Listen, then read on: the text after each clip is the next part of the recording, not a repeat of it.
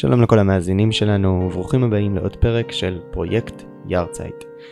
בהסכת זה אנחנו מדברים על דמויות חשובות בהגות ובהיסטוריה היהודית ביום פטירתן. היום אנחנו הולכים לעסוק בדמות ששמעה עבר מפה לאוזן, לא מצויים כתבים מסודרים שלה וגם על החיים שלה לא היה ניתן למצוא הרבה עד לא מזמן. הרב אריה בינה היה רב ומחנך יהודי וידוע בעיקר כמייסד של ישיבת נתיב מאיר, בה גם תפקד כראש ישיבה במשך שנים רבות. בנוסף הוא סייע בהקמת מוסדות רבים בארץ, ביניהם ישיבת מעלות, מעלה אדומים, ישיבת הגולן וכן הלאה. נרצה היום להעמיק קצת יותר במפעלו. לפני כארבע שנים יצא הספר ארי בין העולמות, אותו חיבר פרופסור אביעד הכהן, ובו נשזרו הידיעות על פיסות חייו של רב אריה בינה לכדי תמונה אחת. אני מאוד שמח לארח היום את מחבר הספר, פרופסור אביעד הכהן, לשיחה על דמותו של רב אריה בינה. שלום פרופסור הכהן. שלום לך ולכל המאזינים. פרופסור הכהן הוא נשיא המרכז האקדמי שער, שערי מדע ומשפט, הוא דיקן בית הספר למשפטים שם, עמית מחקר בכיר במכון ונדיר ומחברם של ספרים רבים. יחד עם הצגתך, אני חושב שאנחנו ישר גולשים לשאלה הראשונה. אז אתה בעיקר עוסק במשפט, נגיד כך, ואני תוהה מה גורם לבן אדם שעוסק אה, בתחום אחר בחיים שלו פתאום לעצור וללקט כל כך הרבה ידיעות וכל כך הרבה קטעים על אה, רב שהיה הרב שלו, תקן אותי אם אני טועה, בשנתיים האחרונות בנתיב מאיר? אכן כן. Uh, השאלה הזאת אני חושב כל מי שהכיר את רב אריה היא בכלל לא שאלה. מכיוון שאדם יכול לעסוק בהרבה מאוד uh, מקצועות, בהרבה מאוד דברים, אבל יש דמויות בחייו של אדם שנטבעות בו והולכות איתו כל ימי חייו. וזה לא רק אני, אני יכול לומר שמשיחות עם באמת עשרות רבות של בוגרים, גם לצורך כתיבת הספר, לכל אחד יש את רב אריה שלו, ואנשים מגיעים מעולמות שונים, חלקם אנשי צבא, חלקם רמים בישיבות, חלקם ראשי ישיבות, חלקם אנשי מדע, חלקם חקלאים, מסתבר שכולם לוקחים איתם את רב אריה איתם, וחלק מהם אפילו בצמתים שונים בחיים שלהם, ומדובר לפעמים באנשים בעלי משרות גבוהות ביותר, שאולי אחר כך נזכיר אותם, פתאום אומרים לי, פתאום צצה דמותו של רב אריה לפנינו, ואני חושב שזה גם הסיפור שליווה אותי ומלווה אותי. אה, מחנך טוב, אדם שמטביע בך את חותמו, הולך איתך שנים. זה לא משנה מה אתה עוסק ואיפה אתה נמצא. אה, אם תרצו אפילו אפשר להיזכר במדרש של חז"ל, כן, שדמות דיוקנו של אביו של יוסף נגלתה לו בחלון, אבל זאת אותו דבר, אתה פתאום עוצר את עצמך לרגע ואתה שואל את עצמך מה היה האיש הכל כך מיוחד הזה אומר בסיטואציה כזאת ומה הוא היה עושה בסיטואציה כזאת. ולכן השאלה הזאת כפי שאמרתי מי שהכיר את רב היא לא שאלה אה, באופן אישי חשבתי שמן הראוי להעמיד אה, באמת יד ושם לדמות מאוד משמעותית בחייהם של כל כך הרבה אנשים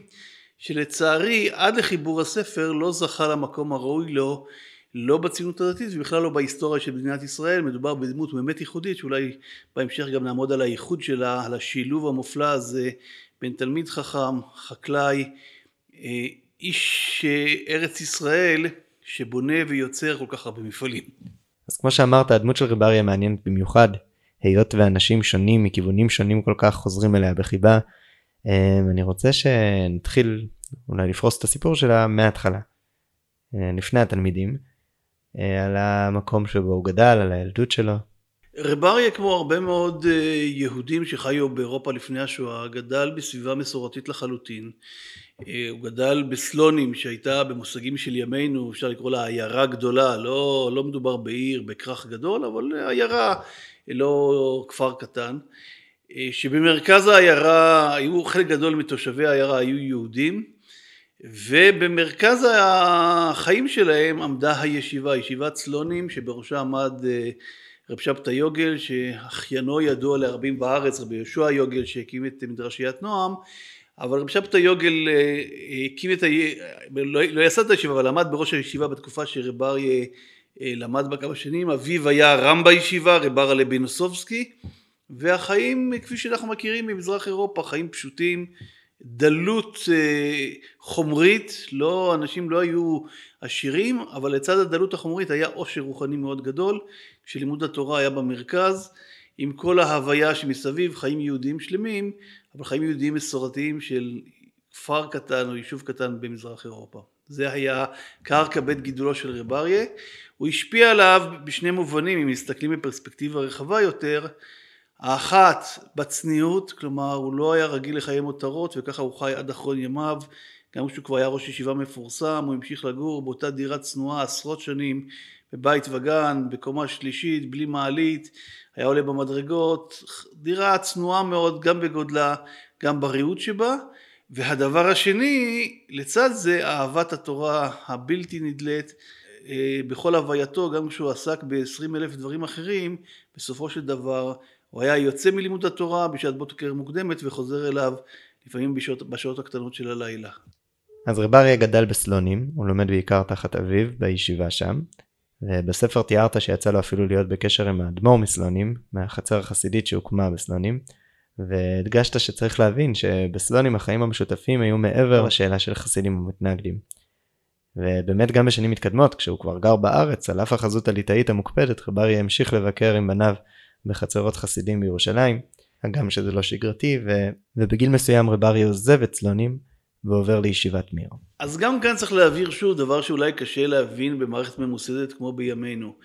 אה, להגיד שהוא למד בישיבת צלונים, צריך להבין, הוא היה ילד קטן, הוא עזב את צלונים בגיל 12, לפני בר מצווה. אה, אז כל הלימוד שלו, כמובן ראשית הלימוד, שזה אולי דבר שמעצב את עולמו, היה בשיעורים של אבא שלו, אבא שלו רב ארלה בנוסובסקי היה רם בישיבת צלונים, הוא היה נכנס לשיעורים, ואבא שלו כנראה חוש, ה, החוש הפדגוגי שלו היה בולט מאוד, סיפרו שכאשר הוא היה מתאר את השור שנגח את הפרה, יכולת ממש לראות מול עיניך את השור שנוגח את הפרה, או שניים שאוחזים בטלית, פחות לראות אותם ממש רבים ולשמוע את הצעקות שלהם. כלומר, הוא היה מחיה את הלימוד. אה, בגיל עשר, כפי שאגב היה נהוג, הוא לא היה יחיד, הוא היה אולי יחיד או ייחודי במובן זה שהוא היה מאוד צעיר, אבל הרבה עשו את זה, היו נודדים בין ישיבות. אנשים היו נודדים בין ישיבות, בין גדולי תורה. ורב אריה מחליט, כפי שהוא לימים קרא לזה, כל הנחלים הולכים אל הים, ים ראשי תיבות ישיבת מיר. ישיבת מיר כבר אז נודע לשם ולתהילה בין הישיבות ב- בליטא. אה, ראשיה בעצם היו חניכים בולטים של שיטת הלימוד של רב חיים מבריסק, יוצאי וולוז'ין, ורב אריה החליט, כפי שהוא עשה בהרבה תחנות בחייו, שאם הוא כבר הולך ללמוד במקום אחר, אז הוא ילך למקום הטוב ביותר. בישיבת מיר היה באמת ריכוז נדיר, גם של תלמידים שהגיעו אליה מכל העולם, החל מאירופה, ממזרח אירופה, גם ממערב אירופה, ואפילו מארצות הברית ומאוסטרליה. צריך לזכור, אנחנו מדברים פה על תקופה שלפני כמאה שנה, לא, הדרכים לא היו לוקחים מטוס ונוסעים תוך יום, אבל אנשים נהרו לישיבה הזאת מכל העולם, ולא במקרה מכיוון שגם רמת הלימוד בישיבה וגם האיכות של התלמידים בישיבה הזאת, וכמובן הצוות ההוראה, היה משכמו ומעלה, ולכן רב אריה החליט אה, אה, ללכת דווקא לישיבת מיר, גם בהמשך הדרך, גם כשהוא למד בישיבת מיר מדי פעם, וזה שוב דבר שהיה נהוג, הוא הלך לבקר את גדולי התורה שחיו בדור, באזור, ולמשל כך הוא הגיע לרב חיים אויזר גרוג'ינסקי בווילנה, ביקר את רב חיים אויזר, והוא ביקר אצל חנוך אייגש בעל המרחשת ועוד גדולי תורה ששימם יצא לשם ולתהילה הוא היה מגיע אליהם, מדבר איתם בלימוד וחוזר, זו הייתה תופעה אה, שהייתה נפוצה באותם ימים, אבל במיר באמת אני חושב עוצבה האישיות שלו, בצחוק היו אומרים שהוא קרא לישיבה נתיב מאיר, לא על שם הרב מאיר בר אילן, אלא כי זה את הצליל של נתיב מיר, ממיר לנתיב מאיר, גם יצא ספר אחר כך. אה, אה, של נחום סטפנסקי שמתארת אה, כמה סיפורים מרב אריה, אז זה לא מקרה, מיר הייתה בעיניו בוודאי המודל, הדגם לישיבה האידיאלית, שילוב של למדנות יחד עם שיטת המוסר של רבי ירוחם, וזה דבר שהטביע את חותמו עליו, והוא ניסה גם אחר כך, והוא הצליח אני חושב במידה רבה גם להנחיל אותו לתלמידיו במדינת ישראל שהיו רחוקים מרחק אלף מילין גם בזמן וגם במקום מכל ההוויה של ישיבת מיר אבל תכונות מסוימות גם השקדנות בלימוד גם ההיקף והרצון להקיף כמה שיותר וגם המידות של תורת המוסר שרבי ירוחם הטמיע בהם אה, הוא שאף להנחיל את זה לתלמידיו ובמידה מסוימת אני חושב שהוא גם הצליח בדבר הזה. אז באמת בגיל נורא נורא צעיר רבי אריה יוצא למיר לבדו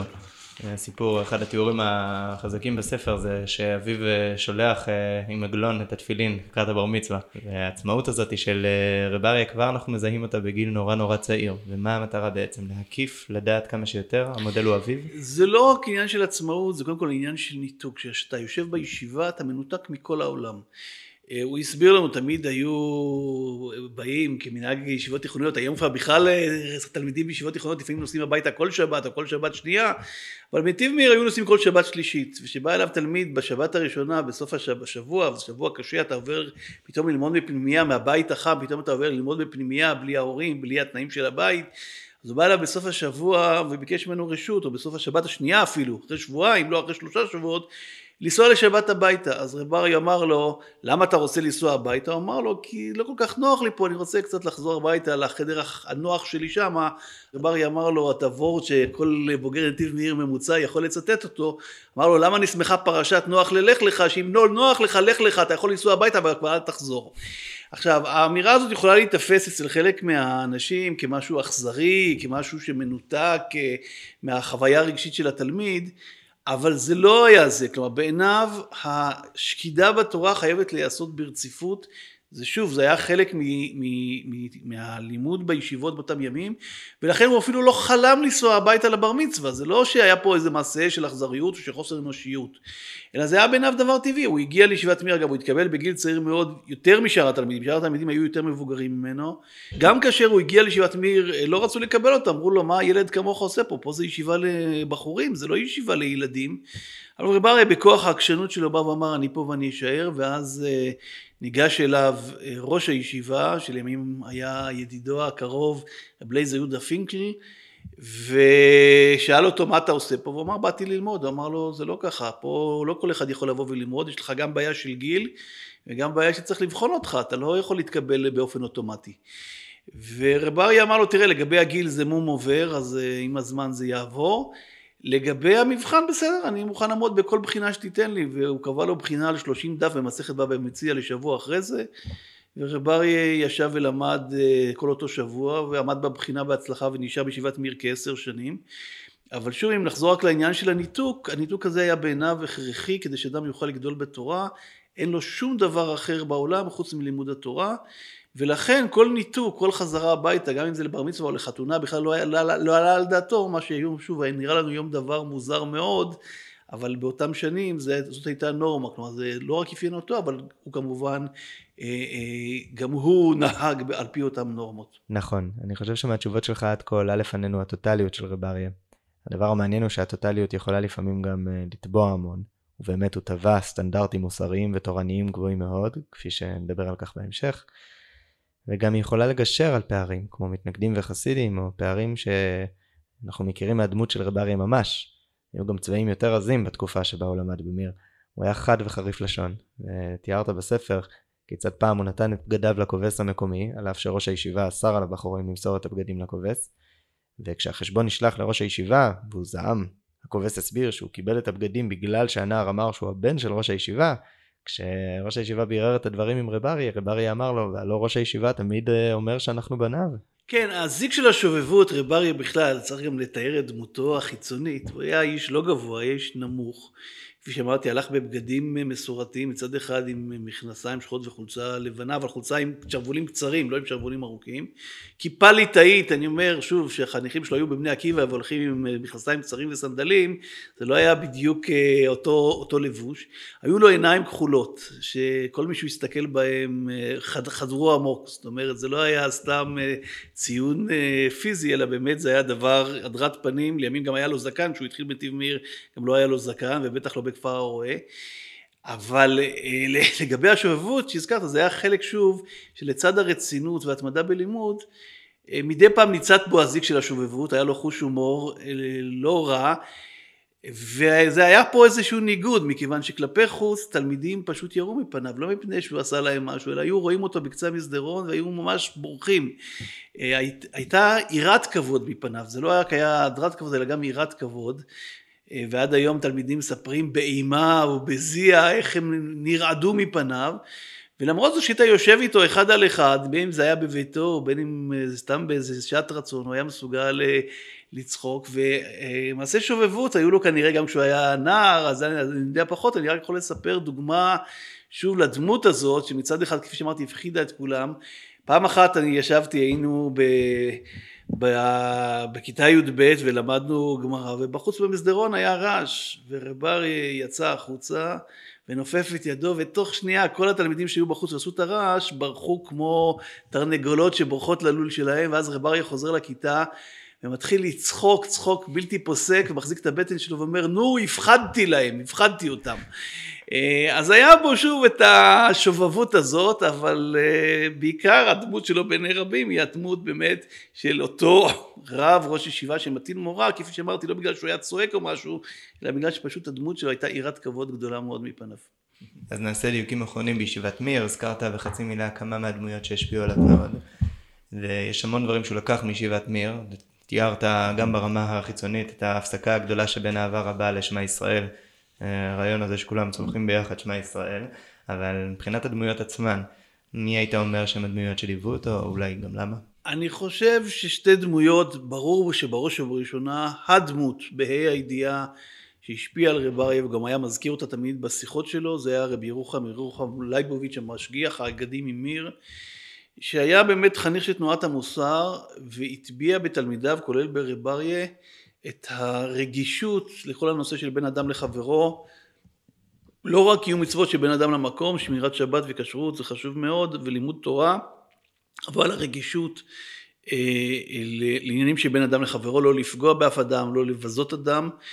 הנושא של גדלות האדם, שזה מורשת של סלבודקה, הניקיון בבגדים, בכלל הנושא של ניקיון וסדר, רב ארי היה איש אה, מסודר מאוד, כשהוא היה רואה פיסת נייר, שוב היינו, זה שיעור שאתה לוקח איתך לכל החיים, כשהוא היה רואה פיסת נייר במסדרון בישיבה, וזה דבר שקורה כל הזמן, התלמידים זורקים, לא בדיוק אה, זה, הוא היה מתכופף ומרים את זה בעצמו, לא מבקש ממישהו להרים את זה. וכשאתה רואה דבר כזה, אז אתה אחר כך גם לא תזרוק נייר, וגם אם תראה דבר כזה אולי תרים אותו. והנושא באמת, אה, מרבי ירוחם הוא לקח באמת את הנושא הזה, שאדם צריך כל הזמן להשתפר ו... ולתקן את עצמו, ויש הרבה מה לתקן. ועוד דבר שמאוד בלט, שזה היה, אני חושב, פרי חינוכו של רבי ירוחם, זה שגם הדברים הקטנים, לשים לב לפרטים הקטנים, ודבר קטן יכול להיות הדבר הכי גדול בעולם. ולא פעם בשיחות שלו תלמידים היו משתאים, אה, נדהמים, הוא היה יכול להגיד שמישהו נגיד עשה רעש, היה בית יולדות סמוך לישיבת נתיב מאיר ומישהו עשה רעש והפריע ליולדות, אז רב אריה היה מכנס את כל התלמידים, מה שהיה מכונה בשפכטל השבועי שלו, בשיחה השבועית שלו בישיבה, ששם הוא היה מגרד את כולנו מהקירות, והוא היה מתחיל לצעוק והוא היה אומר, הוא היה משווה את זה, באותם ימים אה, זרקו רימון בנתניה, באחד הפאבים בנתניה, אז הוא היה אומר שלהפריע ליולדת זה כמו לזרוק רימון בנתניה, שזה מתחיל בזה וזה נגמר בשפיכות דמים. עכשיו אנחנו כילדים קטנים הסתכלנו אחד על השני וחשבנו מאיפה האיש הזה ירד, מה זה, זה אותו דבר, זה איפה פה שפיכות דמים, איך אתה בכלל משווה, אבל בשבילו באמת הדברים הקטנים היו כמו הדברים הגדולים, הוא הבין שגם מדברים קטנים יכולים לצמוח רעות גדולות ושאי שימת לב מספקת לפרטים הקטנים יכולה בסופו של דבר להביא גם לחורבן גדול. ולכן גם הזהירות הזאת בפרטים הקטנים, דבר שאני חושב שהוא לקח אותו מרבי ירוחם. הדמות השנייה שמאוד השפיעה עליו, זה בצד הלמדני יותר, זה הדמות של, הזכרתי מקודם, של רבי אליעזר יהודה פינקל, אליעזר יודל כפי שהוא כינה, כדי שהוא היה מכונה אחד מגדולי הלמדנים בישיבת מיר ובעולם הליטאי כולו. שהטמיע ברב אריה את היכולת אה, להעמיק בסוגיות, הוא היה תלמיד מובהק של שיטת אה, בריסק, למרות ששיטת הלימוד שלו בסופו של דבר הייתה קצת שונה,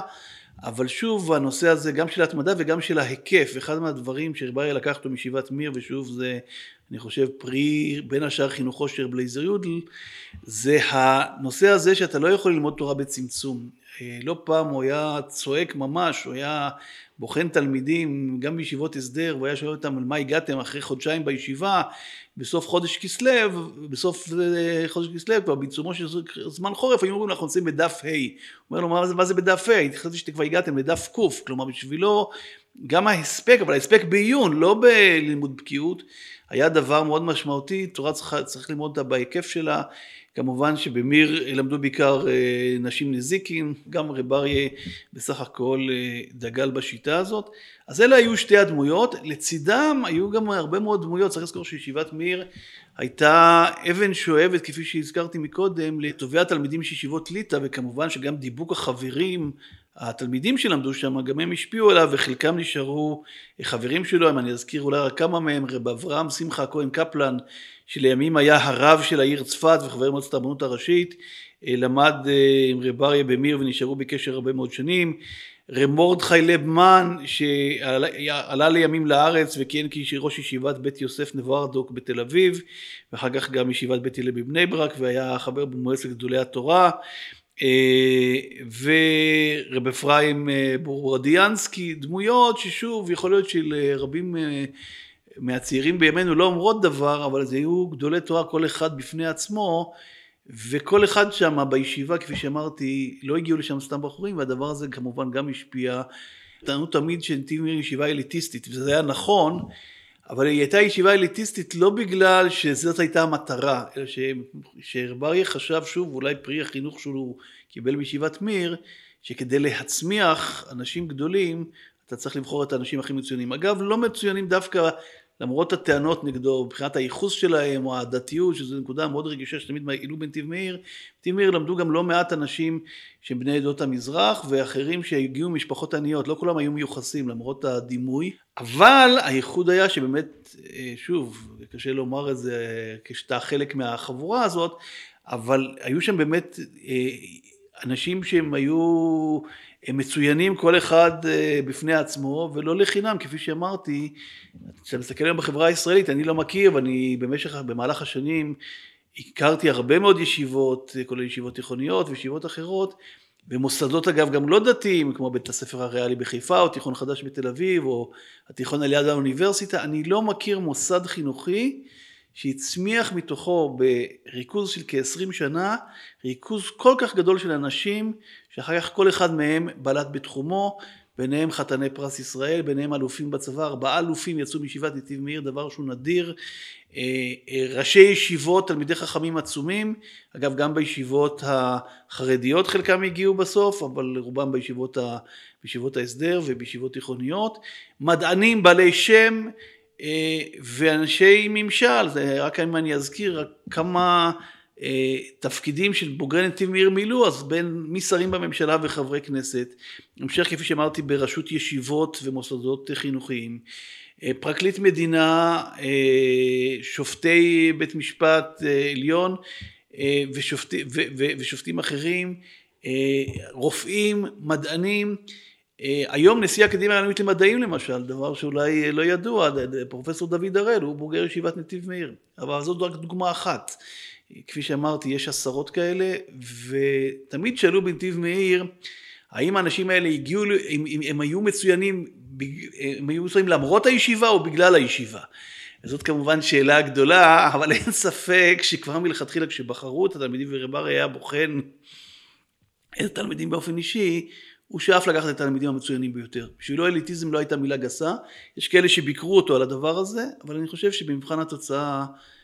הוא בהחלט אה, השיג את, את שלו, ואני לא חושב שצריך להצטער על כך. אז אלו דברים באמת שאתה מצליח לזהות שמהשהות במיר ומהדמיות במיר באמת אפשר לראות כיצד זה השפיע בדרכו החינוכית של רב אריה כשהוא ניהל את המוסד שלו.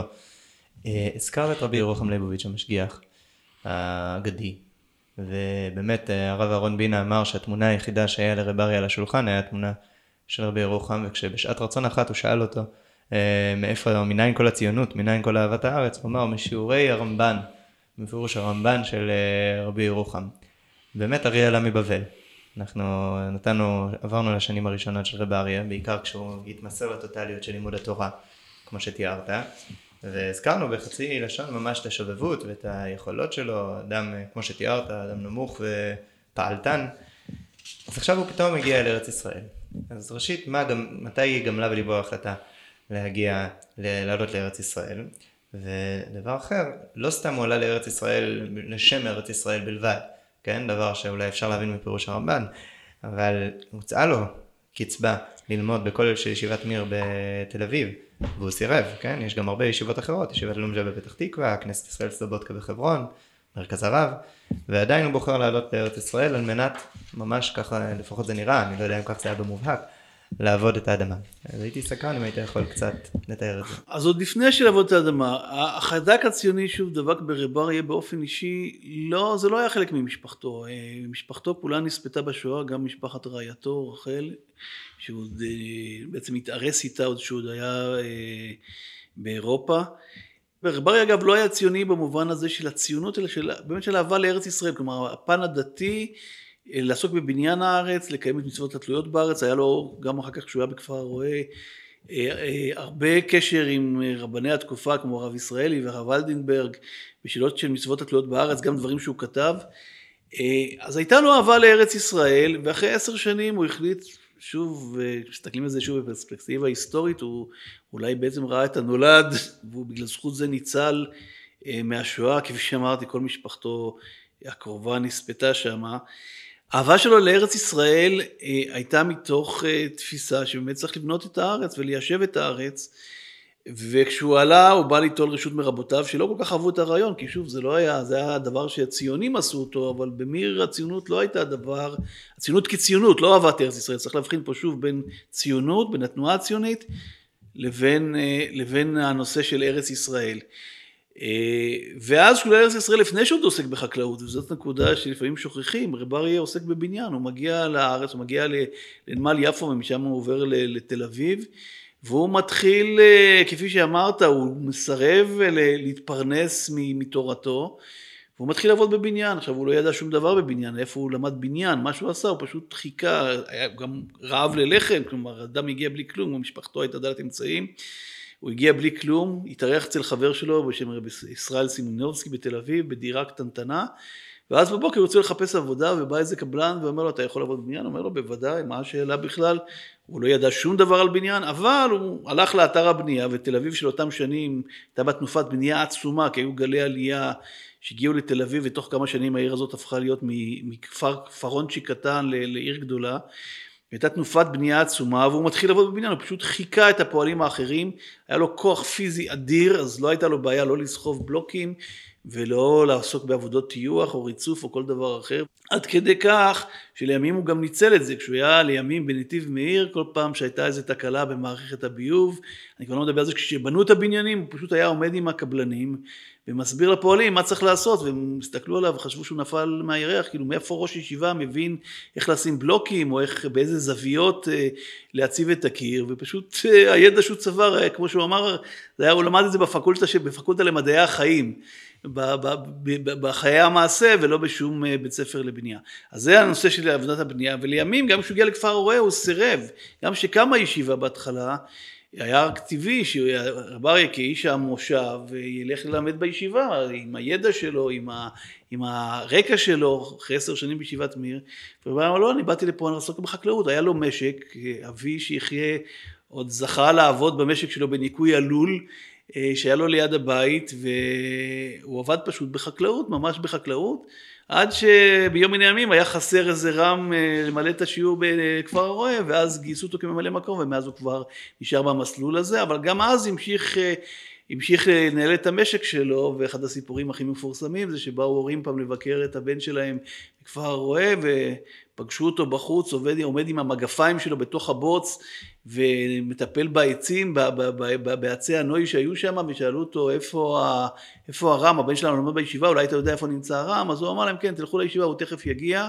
אז הוא נכנס הביתה, פשט את המגפיים, וכשהוא חזר, בא לפגוש אותם, הם ראו שזה אותו פלאח שהם ראו שם בחוץ, זה, זה רב אריה. אז בשבילו תורה ועבודה לא הייתה סיסמה, הוא סירב בהתחלה להתפרנס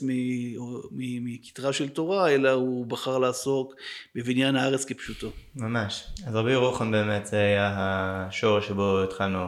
את המעבר לארץ ישראל, וגם הוא אמר לו שאולי הם יזכו להיפגש בארץ, דבר שלצערנו לא קרה. אבל אה, באמת ויילה הישופרא דבלי בערה, כך קראו עליו בירושלים, לאותו תלמיד חכם שממש מישיבת מיר, מסדר היום האינטנסיבי שתיארנו מקודם, של לימוד תורה כל כך מתמסר, עובר לעבודה חלוצית. ובאמת,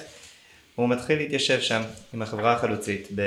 ברגע שהוא שמע על ההקמה של היישוב ליד חדרה, של המושב ליד חדרה, שאז נקרא ארגון אינטנסיבי ב' של הפועל המזרחי, לאחר פטירת הרב קוק, כמו שציינת, כפר הרועה, מגיע אדם שהוא לא רק מבוגר יותר משאר האנשים, גם הרקע שלו שונה לגמרי, ובסופו של דבר הוא משתלב עם החברה החלוצית. הוא משתלב שוב כי הוא לא החזיק טובה לעצמו. שוב, רב אריה היה עניו כל ימיו, גם כשהוא היה ראש ישיבה כבר, וראש ישיבה מפוארת, אה, שכינו אותה ההרווארד של עולם הישיבות, הוא תמיד נשאר באמת איש עניו וצנוע, איש שלא בוחל, שוב, הוא לא היה שולח את התלמידים שיעשו בשבילו דברים, אלא הוא היה עושה בעצמו. כפי שאמרתי, הוא יכול לתקן ברז, או, או, או, או לנקות אה, דבר שהיה צריך ניקיון. אה, ו, ולכן גם אני אומר העבודה החקלאית בשבילו הייתה דבר טבעי, הוא היה, אני זכיתי ללמוד אצלו מסכת ביצה, אז במסכת ביצה הוא כל הזמן סיפר על הוואי התרנגולות שהוא גידל בעצמו, זה לא היה שוב רק איזה ביצה תיאורטית, אלא ממש אה, הוואי התרנגולות, היה לו חמור שקראו לו עפרון, כמו שהוא קרא לו לא עפרון אלא עפרון, וזה שוב כל מי שבנתיב מאיר שמע סיפורים על החמור עפרון. אה, אחד הסיפורים אגב המצחיקים, אה, שמי שלימים נהיה ראש ישיבת קריית שמונה ורבה של קריית שמונה, הרב צפניה דרורי, שלמד אצל רב אריה בכפר הרועה, מספר שפעם אחת הוא ראה איזה עגלה מסתובבת ככה ברחבי כפר הרועה, וככה כמעשה שובבות הוא נתלה מאחורי העגלה, אה, ו... כש... והוא ראה את העגלון כי הוא מהגב, אז הוא שאל את העגלון, תגיד לי, אולי יש לך עבודה בשבילי? ואז העגלון מסתובב, פתאום הוא ראה שזה רב אריה, והוא כל כך נבהל שהוא ממש אה, תפס את הרגליים וברח. אבל שוב, אה, רב אריה, בשבילו עבודת השדה, עבודה חקלאית, הייתה הדבר הכי טבעי בעולם, והוא היה עוזב את העבודה בשדה, או בלול, הולך ללמד וחוזר אה, למשק שלו. זה היה בעיניו דבר טבעי, לא משהו של שני עולמות שיש חיץ ביניהם, אלא משהו הרמוני לחלוטין. וההמשך של זה היה באמת, כפי שאמרתי, אולי פחות בתחום החקלאי, אבל בתחום של הבנייה, של עוד מוסדות, עוד ישיבות, אה, כדי לנסות וליישב את הארץ כפשוטו, במובן הכי פשוט של המילה. הזכרת את מסכת ביצה, ובאמת יש שם רש"י שציינת בספר, שרב אריה חזר אליו הרבה. רש"י שעוסק בכוחא דהתרא, שמראה, שאומר שם כמה זה לא חוכמה, ושכל אחד יכול בעצם להחמיר. אז באמת לא רק התכתבויות מעניינות עם הרב עוזיאל ועם החזוני שיצאו מהעיסוק שלו במושב, אלא עצם התפיסה ההלכתית שלו מאוד הושפעה מההכרה בחיי המעשה.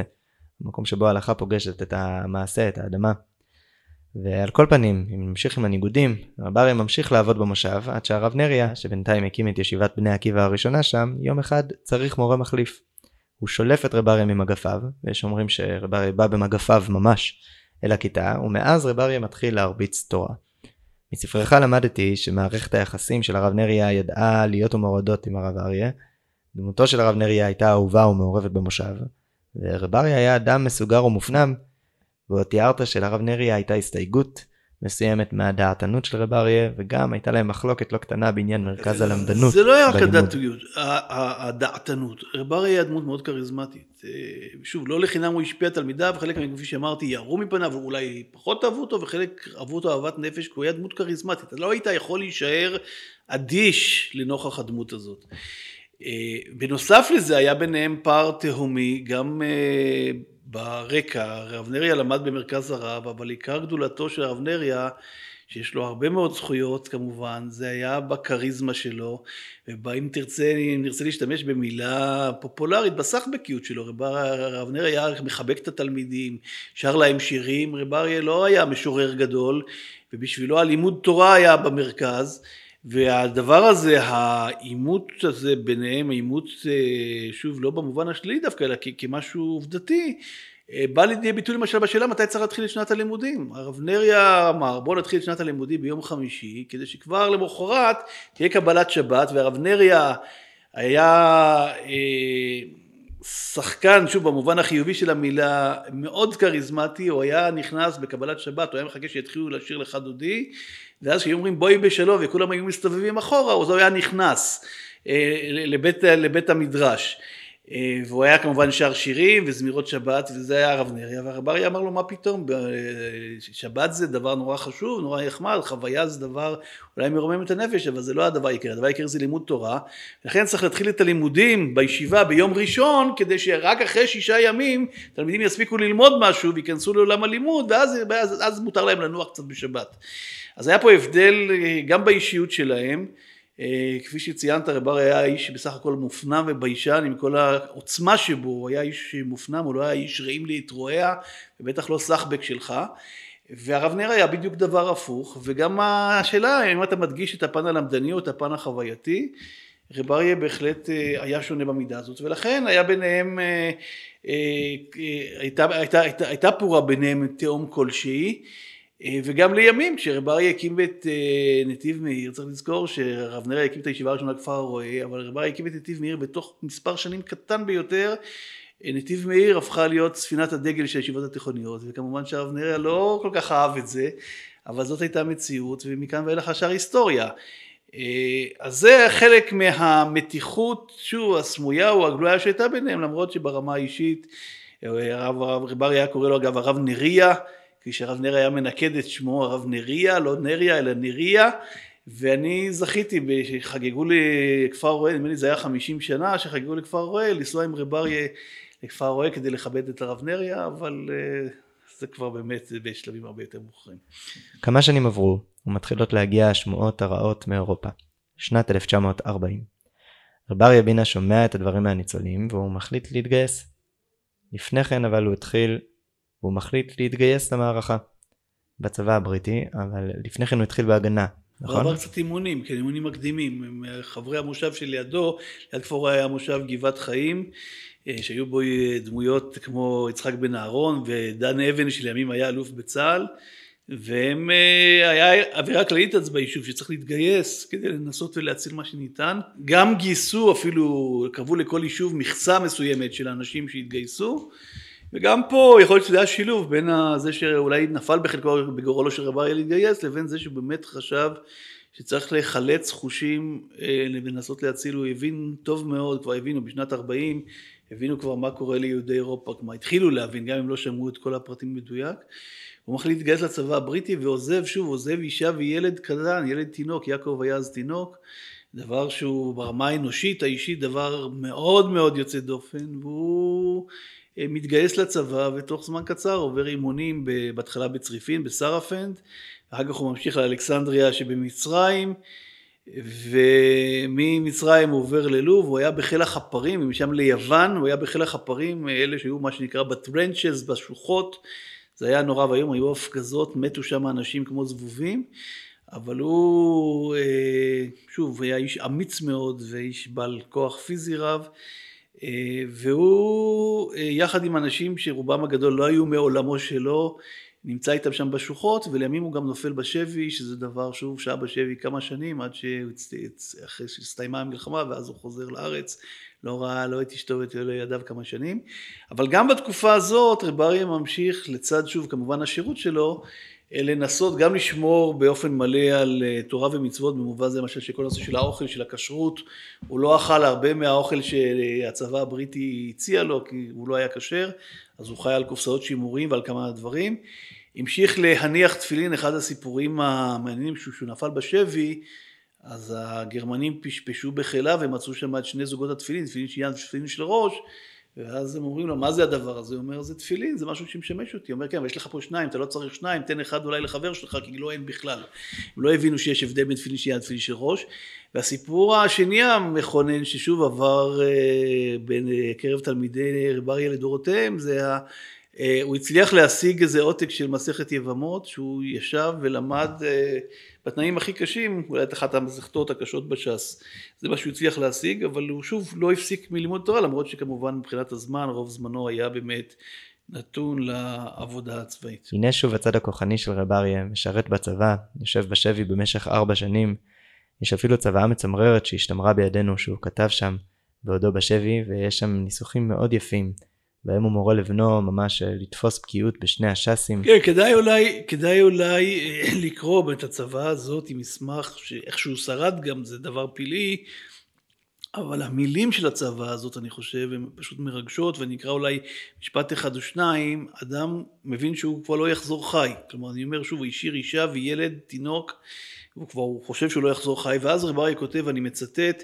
נקטף ונחרט אני בעצם מימי אלומיי, טרם הגעתי לשנת השלושים, מת אני מתחת תופה, ספק פועם בקרבי אם יוודע לכם פעם מקום, מקום שכני באם האדמה. אבל אחר כך הוא ממשיך ואומר, ושוב, זה התקווה הגדולה, אם תזכו ותישארו בחיים בארצנו היקרה, מובטחני שתזכו, אל נא תשכחו גם אותי, חבילת כתבי היד שלי עם חידושי התורה, כל שעשועי בימי עוניו מרודי, מונחת במקום מסוים, ואם תזכו, אנא הוציאו אותם לאור, ואמרו נא שלום לכל אחינו ואחיותינו ולכל בית ישראל, ידעו נא כי מאבקנו כאן לא היה לשווא. ואז הוא מוסיף באמת צוואה לבן היחיד שלו,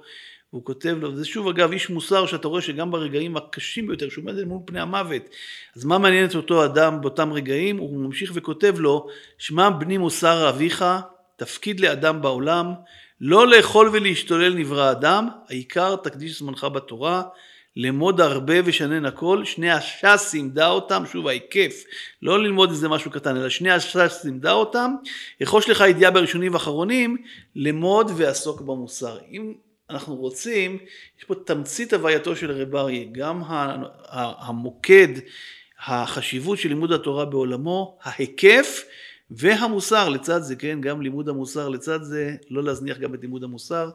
אני חושב שדברים שאדם כותב בשעות כאלה, באמת, הוא חושף את צפונות ליבו, פותח את הלב ופשוט אומר מה שהוא מרגיש, זה דברים שניכרים דברי אמת, וזה דברים שאחר כך חינכו אותו, הוא זכה ברוך השם בכל זאת לחלץ מהמיצר הזה, לצאת מן השבי, ו... אבל הדברים האלה באמת זו צוואה שהיא לא רק לשעה אלא גם לדורות. דברים יפים. אז ההקפדה שהוא מקפיד בצוואה כן, ההקפדה הזאת היא להוציא חידושי תורתי, מראה לנו שהגם שרגליו נטועות בעבודה בשדה, שבמושב או בשדה הקרב להבדיל, ראשו תמיד היה בחידושי התורה שלו. והזכרת את מסכת יבמות שהוא הצליח להשיג באמצעות החלפה עם פועל באזור השבי עבור חפיסת סיגריות, ורב נוחום פרצוביץ', ראש ישיבת מיר, באמת הכתיר אותו עם שובו למרא דאתרא של מסכת יבמות, עם כל הפעמים שהוא חזר עליה שם. ואכן זמן לא ארוך לאחר שובו מהשבי ארצה, זורח ורפטיג, פונה אל הרב נריה ומבקש שיקים ישיבה בירושלים. משימה זו מוטלת על רב והוא מיד מבצע אותה. אנחנו לא שומעים נימה של טראומה, לפחות לא בספר, של רב מהשנים שלו בשבי, ואני תוהה אם יש לך משהו להגיד על כך. קשה שוב לשחזר ממרחק הזמנים, כמציאות בוודאי שזה היה ככה, כלומר רב שאב מביתו, אגב עשו קבלת פנים לו ולעוד חיילים שחזרו מה, מהמושב השכן, קבלת פנים חגיגית בכפר רואה זה הדבר מאוד מרגש, כי היו בטוחים שהחיילים האלה כבר לא יחזרו, צריך לזכור שהוא מלחמת העולם השנייה, אה, לא ימים קלים, ואז הוא חוזר ישר, הוא חוזר ישר למשק שלו, הוא חוזר ללמד בישיבה. אני חושב אבל שלא יכול להיות אדם נורמלי שהדבר, השנים שהוא עבר בשבי לא יותירו בהם את חותמם, אבל בכל מקרה זה בוודאי לא ניכר אה, בחיי היומיום, וגם לאחר מכן, גם כשהוא היה מספר על זה, לא ראו שהדבר הזה יותיר בו טראומות, למרות שאני מעריך שהדבר הזה הותיר משקעים, אתה לא יכול להיות במלחמת עולם שנייה עם הגרמנים ועוד בשבי, ושהדבר הזה לא יותיר את חותמך, אבל באופן מעשי זה חלק אולי מאותה מידה שחכמי המוסר מדברים עליה, מידת ההשתוות. זאת אומרת, אתה, יש הרבה דברים שקורים בעולם, מאורעות קיצוניים לפעמים, מלחמות, מאורעות אחרים, ואתה צריך להישאר, מידת ההשתוות, להישאר שיביתי השם לנגדי תמיד, ואתה צריך להישאר תמיד באותו מצב, לא בגלל שעיניך עצומות או אוזניך אטומות מלשמוע או מלראות את הדברים, אלא מפני שאתה צריך להמשיך בעבודת השם, זה לא בכל מצב ובכל תנאי. חלק אולי באמת מאותה גישה מוסרית, שקשה לפעמים לתפוס אותה בעיניים אנושיות, אבל היא דבר שבאמת מחנך את האדם אה, להמשיך במה שהוא עושה, בלי אה, לתת את דעתו לנסיבות החיים המשתנות. אז רב אריה שוב נקרא אל הדגל, עוזב את המושב לירושלים, הוא מקים בהר ציון ישיבה. הישיבה הוקמה בבניין שהיה בעבר בית חולים לחולי עיניים, אולי זה משחק קצת עם השם נתיב מאיר. אה, בית החולים הזה היה על שם סיינט ג'ון, ובמרכז היה סיפור על אדם שחיפש את נתיב מאיר ואמר שהוא מחפש את ישיבת סיינט ג'ון. הישיבה נפתחה ממש עם כל צלפים ירדני, היא נפתחה בסמוך לסיום מלחמת השחרור, והייתי רוצה שקצת תספר לנו על הישיבה, גם שהיא עברה מאוד מהר מהר ציון לבית מגן. אז צריך לזכור, ישיבת נתיב באמת הוקמה בשכונת אבו תור. אבו תור היום אה, נמצאת במרכזה של ירושלים, אבל באותם שנים זה היה קו הגבול, ממול היה הר ציון. היום יש איזה רכבל שהוביל אגב מבית החולים עד להר ציון, אבל הר ציון כבר היה בש... בשליטת הירדנים. היו שם צלפים ירדנים, היה שטח הפקר גדול בין הישיבה, ממש צמוד לישיבה, שדות שהיו בהם גם מוקשים וגם, וגם הצלפים. היו, אה, היו, היה שם שטח הפקר גדול, היו שם שדות שהיו זרועי מוקשים, וגם הצלפים הירדנים אה, לא שבתו ממלאכה. ורב אריה מגיע לשם לבניין נטוש, והוא בעצמו יחד עם תלמידיו סוחבים את הספסלים, יש עדויות על אנשים שהיו שם באותה תקופה, הוא שוב לא נותן לתלמידים לעשות את המלאכה, אלא הוא סוחב איתם את הספסלים ומתקן את הדלתות השבורות ומשפץ את הבניין ומתחילים פשוט ללמוד. וזאת הייתה מסירות נפש של ממש, מכיוון שהוא חי ב- בישיבה, ופה שוב צריך להזכיר את רעייתו רחל שעמדה לימינו, שהיא הייתה אם הבית של הישיבה, ויחד עם ילד קטן, והם גרים בתוך המבנה הזה, לא בתנאים אה, אה, נוחים במיוחד, אבל הוא מוסר את נפשו, אחד מהתכונות שאפיינו את רב ארי כל חייו, ולכן אולי כל כך הצליח, זה מסירות הנפש שלו, מסירות הנפש שלו לתורה, מסירות הנפש שלו לישיבות ולתלמידים שהוא העמיד, והוא מתחיל אה, ללמד והוא מגייס גם איש צוות נוסף שהיהודי מעניין מאוד, מוישה גולדברג מארצות הברית, מייסד לימים את ישיבת בני עקיבא במירון, שוב דמות שונה לחלוטין ממנו וזה דבר שמהר מאוד אפיין את רב אריה גם, גם בהמשך כשמסתכלים מי היה צוות הרמי מנתיב מאיר זה היה צוות שאחד לא דמה לשני, רב אריה לא רצה שכפול של עצמו, אלא שוב רצה את האנשים הלמדנים ביותר והטובים ביותר. ולכן היו שם רמים אמריקאים כמו הרב שווימר שהגיע משיקגו והיה הרב אליהו גרוסברג שלמד, עליו השלום, שלמד חניך מובהק של ישיבות ירושלים מהיישוב הישן, כל אחד מהם היה שונה מרב אריה גם באישיות שלו וגם ברקע שלו, אבל העיקר היה היכולת שלו, הלמדנית שלו, ואולי הגיוון הזה הוא שוב אחד מהדברים שנתן לנתיב מאיר את הכוח והעוצמה שבה רב אריה בפיקחותו הרבה הבין שלא טוב שכולם יהיו מאותו סוג, אלא שאנשים ייחשפו באמת עולמות שונים, יש כמובן מכנה משותף ועדיין כל אחד מהם היה דמות בפני עצמה. אז ישיבת נתיב מאיר התברכה ברבנים שונים ומסקרנים, ואנחנו נמשיך לדבר קצת יותר על הגישה החינוכית של רב אריה. ברגע שרב אריה עוזב את כפר הרועה והופך לראש מוסד בעצמו, ממילא התוכן החינוכי שלו קצת שונה. הרב שאול ישראלי מכנה את רב אריה כגדול הדור בחינוך, ואני אשמח אם תוכל לצייר לנו קצת איך רב אריה מחנך. אז רב אריה מחנך בעיקר במעשיו, לא בדיבורים. רב אריה לא היה איש דברים, אה, הוא מיעט מאוד בדיבור. מעבר לשיעורים שהוא העביר, לא היית יכול להחליף את השיחה של שעות, זה ממש לא היה איש, הוא היה ממעט בדיבור, אבל הוא קיים את מאמר חז"ל, אמור מעט ועשה הרבה. והחינוך שלו ניכר בעצם במעשיו, בדמותו. אה, כפי שאמרו לא פעם על המשניות במסכת אבות, הוא היה אומר, הוא, הדמות שלו היא זאת שאמרה. אז ראשית, כפי שאמרתי, גם המעשים, אותם מעשים קטנים, אותה הרמת נייר במסדרון, וניקיון הדעת, ניקיון הבגדים, והיכולת שלו, הוא היה פותח את בית המדרש לפני כל התלמידים בבוקר, היינו מגיעים בשש וחצי בבוקר לבית המדרש, רבי כבר היה שם, ובסוף היום הוא היה האחרון שהיה יוצא. אה, המסירות שלו, הדברים האלה השפיעו השפעה אדירה וכך גם השיחות שלו, כפי שאמרתי, השיחות שלו, חינוך, אם מישהו היום היה לוקח ומסכם את השיחות האלה, היו אומרים מה יש פה, אין פה שום דבר. אבל לשמוע את הקול שלו זועק,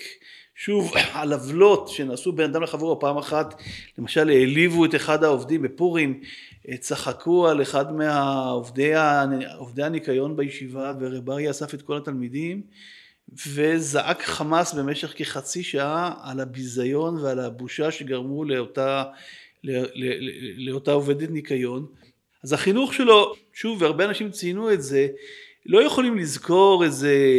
אה, מסות גדולות, איזה חידושים גדולים, החינוך התבטא באמת בדברים הקטנים, בדמות שלו, הוא היה אומר, פשוט בדמות שלו, באורח החיים שלו, בצניעות שלו, בהתמדה שלו, במסירות הנפש שלו, כפי שאמרתי, ביכולת לנסוע מאות קילומטרים אה, לגולן כדי להיות שם בשבת עם תלמידי הישיבה שהוא הקים. גם אה, הפשטות שלו שהתבטאה בין השאר בטיולים למשל, אחת התמונות אה, הכי נחמדות שאני נוטה לי עמי כל ימי חיי וגם שילמנו אותה בספר. זה רב אריה שבא לטיול בסנטה קטרינה, טיול שנתי של נתיב מאיר של תלמידי שמינית והוא מתלבש בבגדי חאקי עם כובע טמבל וצועד עם כל התלמידים, שוב לא דבר שאתה רואה היום הרבה ראשי ישיבות, שוב בוודאי לא מהסוג שלו, מהדור הישן עם כיפה ליטאית בדרך כלל שולחים, שבאים לטיול אה, ולובשים מדים והולכים עם כובע טמבל יחד עם כל החבר'ה. אה, הדברים האלה שוב, שבשעת אמת אני מוכרח לומר, הרבה תלמידים אם אה, נשאל אותם בנתיב מאיר שלמדו בזמן אמת לא חשבו שיש בזה משהו מיוחד, אבל ממרום השנים, שוב, לאחרי פרספקטיבה של הרבה מאוד שנים, פתאום אתה מדבר איתם, ואנשים אומרים לך, כן, הדברים האלה הותירו בנו חותם. הדבר הנוסף בדרך החינוך שלו, באמת הסלידה שלו מכל קיצוניות. גם קיצוניות באורח החיים, אה, כל מיני תופעות שאנחנו רואים היום, אה,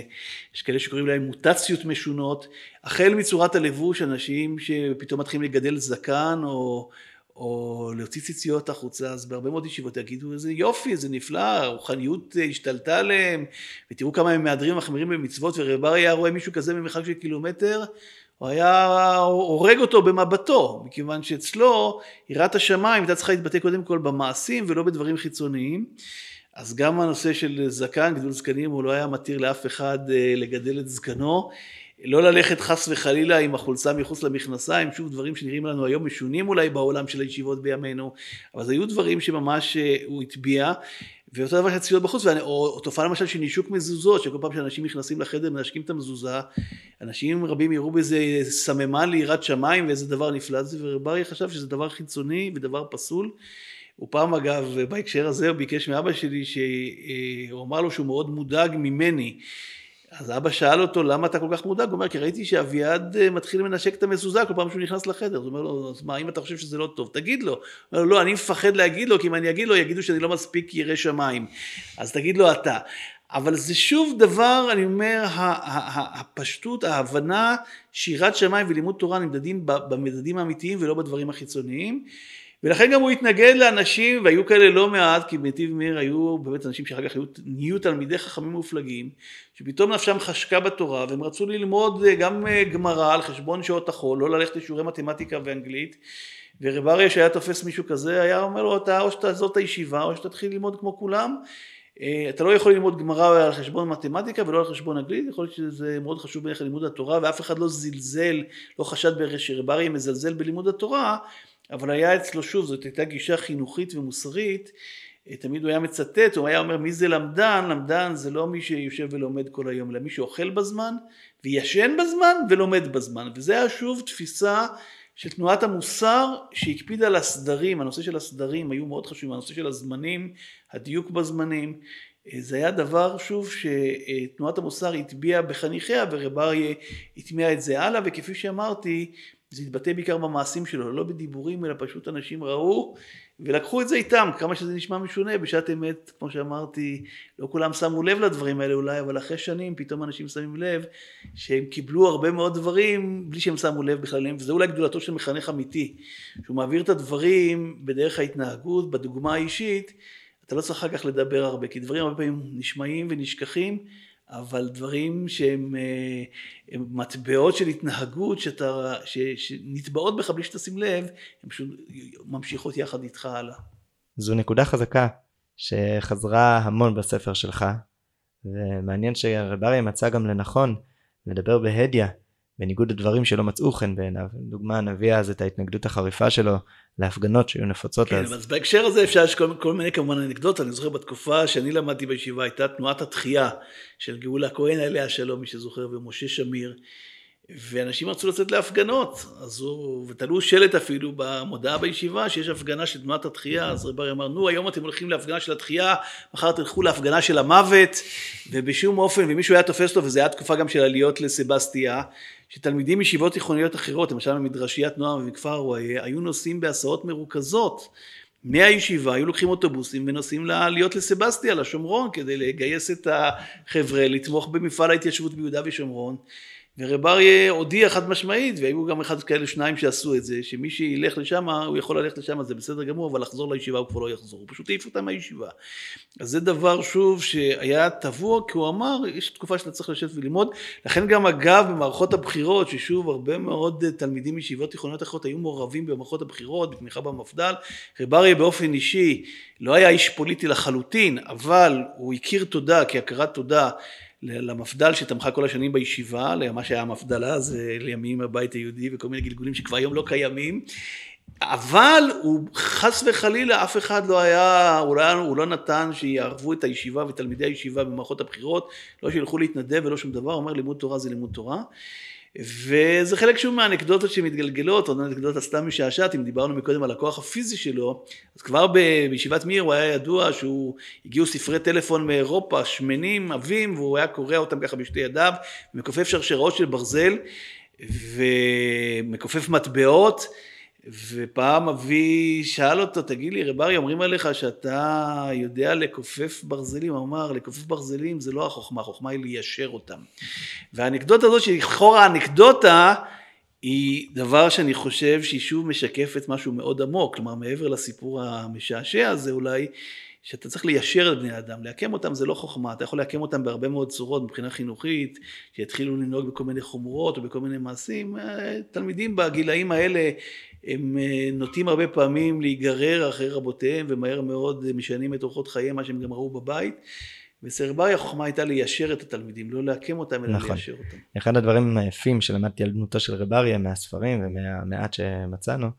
זה הנקודה של החינוך לעצמאות. את המילים בתהילים מזקנים אתבונן הוא דרש שיש להתבונן ולהרהר אחרי מה שנקוט בידיך. הביקורת, הערך הזה של עצמאות וביקורתיות, ושוב, לא כמרד, יש מקומות שבהם אה, אנשים מורדים והמרד הופך להיות אידיאולוגיה בפני עצמה, זה שוב אולי נובע מאותה תפיסת מוסרית של גדלות האדם, שכל אדם הוא עולם מלא, אתה גם צריך לכן לכבד כל אדם. וכל אדם יש לו פוטנציאל לכבוש את כל העולם. אתה לבד יכול, יכול, יכול לעשות הכל. אדם הוא נזר הבריאה, כפי שקוראים לזה, אה, מדגישים את זה בעול, בעולמה של תנועת המוסר. אה, ובהחלט העצמאות הזאת, אגב, שהתבטאה בין השאר בזה שרב אריה גם האציל סמכויות, הוא לא רק שלח תלמידים להיות מדריכים מבני עקיבא, שזה בסך הכל זאת אחריות וזה עצמאות, אלא גם, גם בתוך השיעורים היו תלמידים למשל שהיו, כשהרם היה חולה או משהו, זה ממלא מקום, אצל רב אליהו זה היה קבוע, היו לו את ה... מה שהוא היה מכנה ריש דוכנה, האנשים הקבועים שהיו ממלאים את מקומו כשהוא לא היה. ושוב, להאציל סמכויות לתלמידים, להבין שגם תלמיד בן 15 או בן 17 הוא אדם שיכול בהחלט לשאת על שכמו מסע של אחריות, של עול, של עצמאות. והרבה תלמידים מספרים על כך בערגה, שוב, אנשים שאחר כך אה, נהיו לימים, אחד פרקליט המדינה והשני אה, שר והשלישי ראש ישיבה, מספרים שהדבר הזה עיצב את עולמם, בהחלט הנושא הזה שגם אם אתה ילד בן 15 או בן 17, אתה אדם שיש בו כוחות אדירים, אל תזלזל בכוחות האלה, אלא תשמש, תשתמש בהם באופן עצמאי וגם באופן ביקורתי. אז בשנת 1986 רב אריה חלה, רב אריה המשיך לתפקד בישיבה עד גיל מאוד מאוחר, והוא ממשיך להעביר את השיעור היומי שלו שם, אבל בשלב מסוים הריחוק מהישיבה והמחלה הקשה גרמו לעיניים הכחולות שתיארת מקודם להפסיק מלברוק. ובספר תיארת בצורה חדה כיצד, אני אקריא, פטירתו לא הייתה נשיקה בקומה זקופה, אלא לאחר מלאת שאת הייסורים, באפיסות כוחות ובתשישות רבה נסתלק. אני סקרן למה היה חשוב לך לסיים בצורה כזאת? למה בכזה ניסוח חד? וגם אני אשמח לשמוע לסיום קצת על מורשת. דבר אחד שתרצה לחדד לנו בדמותו של רב אריה. אה, אני תיארתי את זה ככה, קודם כל כשזו הייתה מציאות. רב אריה, אם יש דבר שהוא סלד ממנו, זה באמת הניסיון לייפות את המציאות. זאת הייתה מציאות, זה כמו, יש, יש ראשי ישיבה, או בכלל אנשים גדולים, או בכלל אנשים שמסתכלים מהעולם במיטת נשיקה או בחטף, בבת אחת, ואז הם אה, זוכרים אותם כפי שהם היו בגבורתם, ויש כאלה, כפי שתיאר את זה פעם אחד מתלמידיו של רב אריה, משה ליכטנשטיין, ראש ישיבת הר עציון, שזה כמו נר שהולך ודועך, והדעיכה לוקחת זמן, והנר לאט לאט כבה והולך,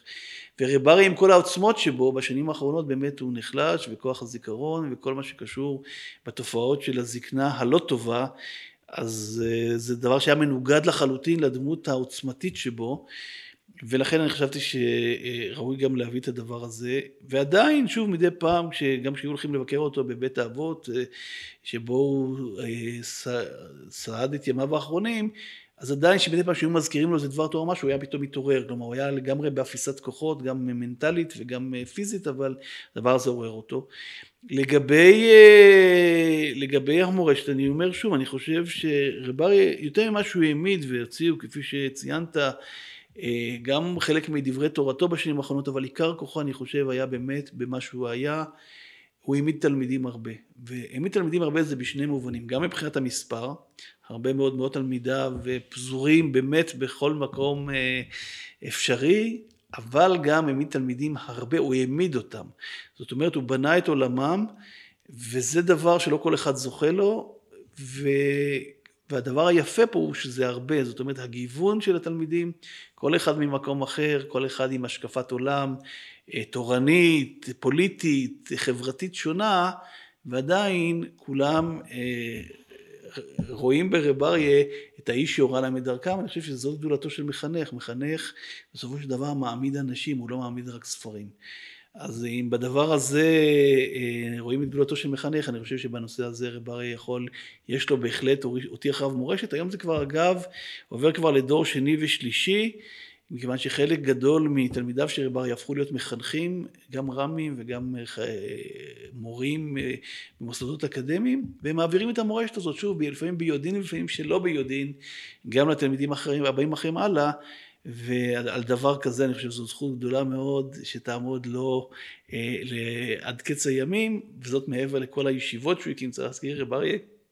הקים אה, הרבה מאוד ישיבות שהיום הן ישיבות מפוארות, נזכיר רק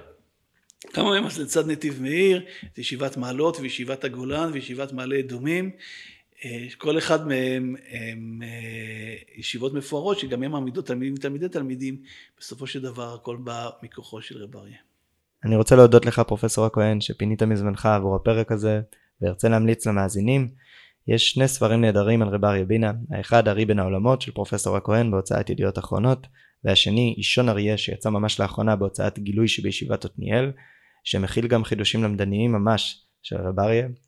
אני מאחל שמהטוטליות הגדולה הזאת ששמענו עליה והאופן שבו היא נחה באחדות עם כיוונים שונים, נצליח גם אנחנו ללכוד משהו לעצמנו מדמותו של רב אריה בינה. תודה רבה. תודה רבה לכם, אה, שנזכה אכן